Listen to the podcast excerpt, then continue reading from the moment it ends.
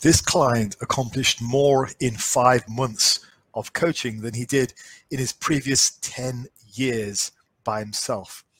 Today, we're going to build on the discussion that we started the other day about genetics by looking at a case study of a client, Omar. So let's begin. Now, Omar got substantially stronger and also dropped body fat, and he built substantially more muscle in these five months. And hear it from him himself. So the purpose of this entire video is to have a look at genetics and exactly what this case study can tell us about our genetic potential and how we can uncover it and how the way we look at our genetics is massively changed by how we actually train and eat. So, hear it from Omar himself. I worked with Faz between April and August 2022.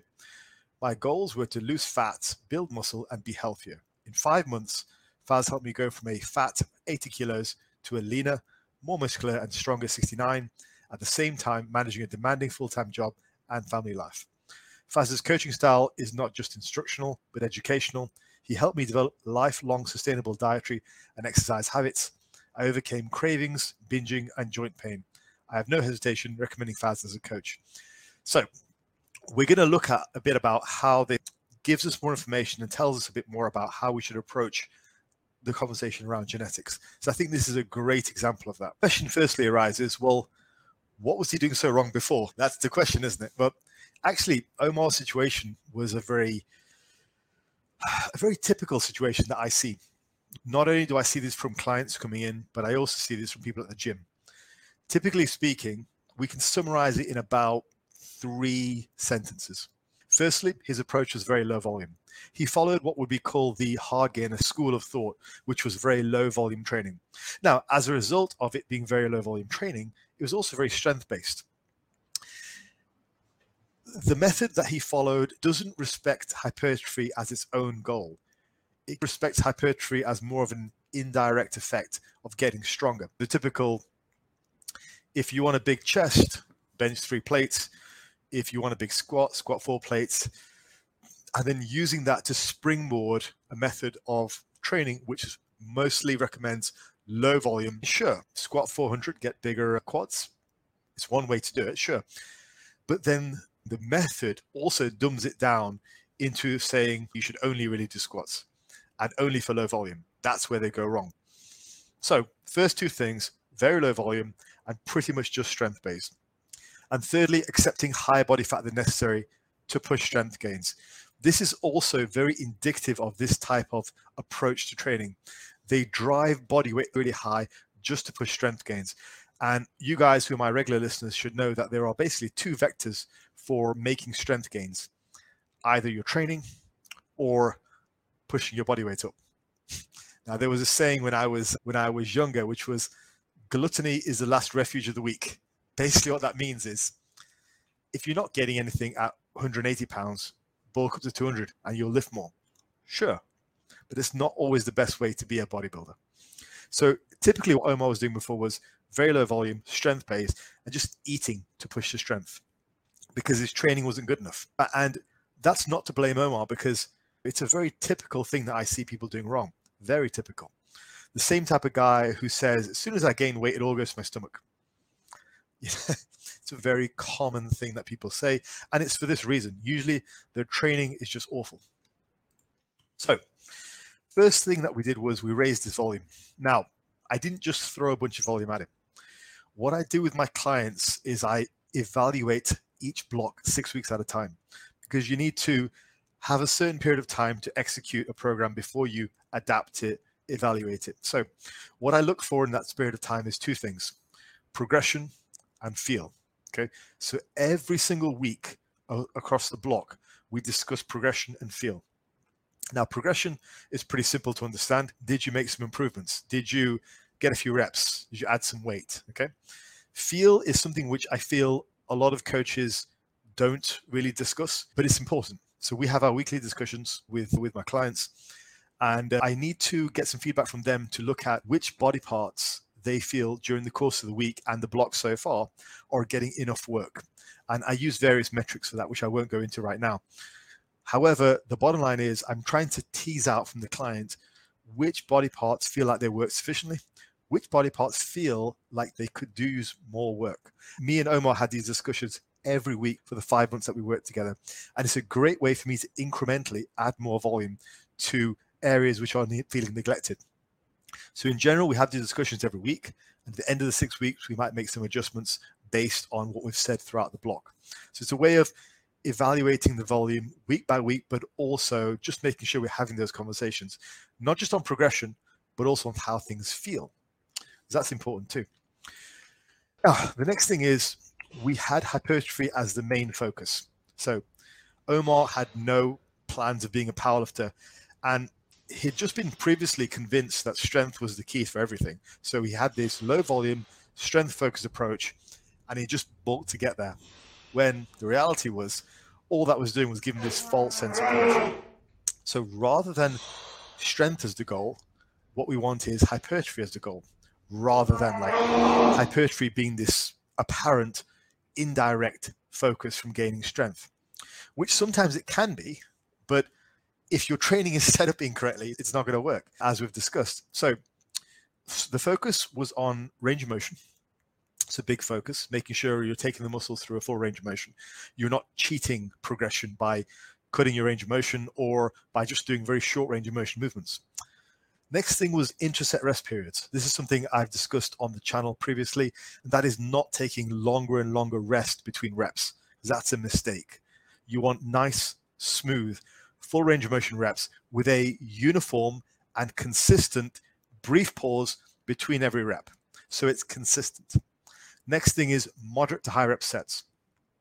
It's a no brainer. Another typical thing that Omar was doing prior to us working together was working with very low reps because again these people they push low volume low repetition strength based stuff and just gluttonizing yourself to get some weight on the bar it's just a horrific way of doing things really and the final thing which was a big focus for hypertrophy was a larger reliance on intensity techniques to increase volume now, there's nothing particularly special about intensity techniques themselves, but actually using intensity techniques to increase volume while keeping workout time reasonable is a really useful idea. So more volume tends to be the key. Not inappropriately thrown at you, not like just slamming you with loads of volume, but again, intelligently applying progressively loading volume where it's needed in conversation with the client. So one of the ways you can do that in a nice, acceptable way and not having the client in the gym for two hours is to do some intensity techniques. Supersets, drop sets, myo reps. I've covered all those in videos on my channel. So check them out. And the next thing is actually looking like a bodybuilder. And I've made this point before, but it's a point which I feel very passionate about because I fall into this trap myself in the past. In my first year of training, I did the same thing. Emphasizes bulking to gain strength because their training stimulus is just pitiful. So you end up basically with fat, under-muscled lifters who have a great degree of pride in the weight on the bar. And that's fine if that's what you want to go for. But the tragedy is most of these guys want to look like bodybuilders. So actually emphasizing looking like a bodybuilder. And you'll notice with regards to Omar's results, he dropped body fat while gaining muscle and getting stronger. And he did that because his training was appropriate. The training stimulus was better. He was doing more. You, and you need to do more. If you want to send a message to your muscle to grow, you need to do enough. You can't just do a minimal amount and then just packing loads of calories. So, what does all this tell us about genetics? So, going back to the discussion, okay, and this entire video was not supposed to be a thumbs up for Omar. While it is that, it also teaches us a very valuable lesson about genetics. So, firstly, don't accept anything less than the best from yourself. Don't listen to people who tell you your genetics are poor. More than likely, it's because they never figured out how to train. Also, another thing this tells you is your initial rate of muscle gain has no reflection on where you're going to end up. I personally feel most people have got pretty reasonable genetics. That is the law of averages. Now, very few people have got absolutely genetic shit tier genetics. I think what happens more often than not is people have a slow initial rate of weight gain and they just give up. Now, those same people could be very good and look great 10, 20 years down the line. We saw that with Geoffrey Verity Schofield. Initial rate of gain is not spectacular. Right now, Geoffrey walking down the street, he looked like an absolute monster. So, initial rate of muscle gain doesn't affect where you're going to end up. And I think people then get talked into believing that they're not good enough, they're never going to be good enough. So then they pull back on their efforts as well. But you don't have to do that. The way you train matters a hell of a lot. And I'll say this, and I've said it in the genetics video nobody got better by doing less. Nobody gets better at anything by doing less of it.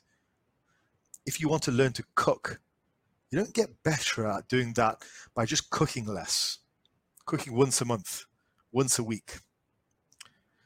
If you want to get better at a subject at school, you don't get better by studying less.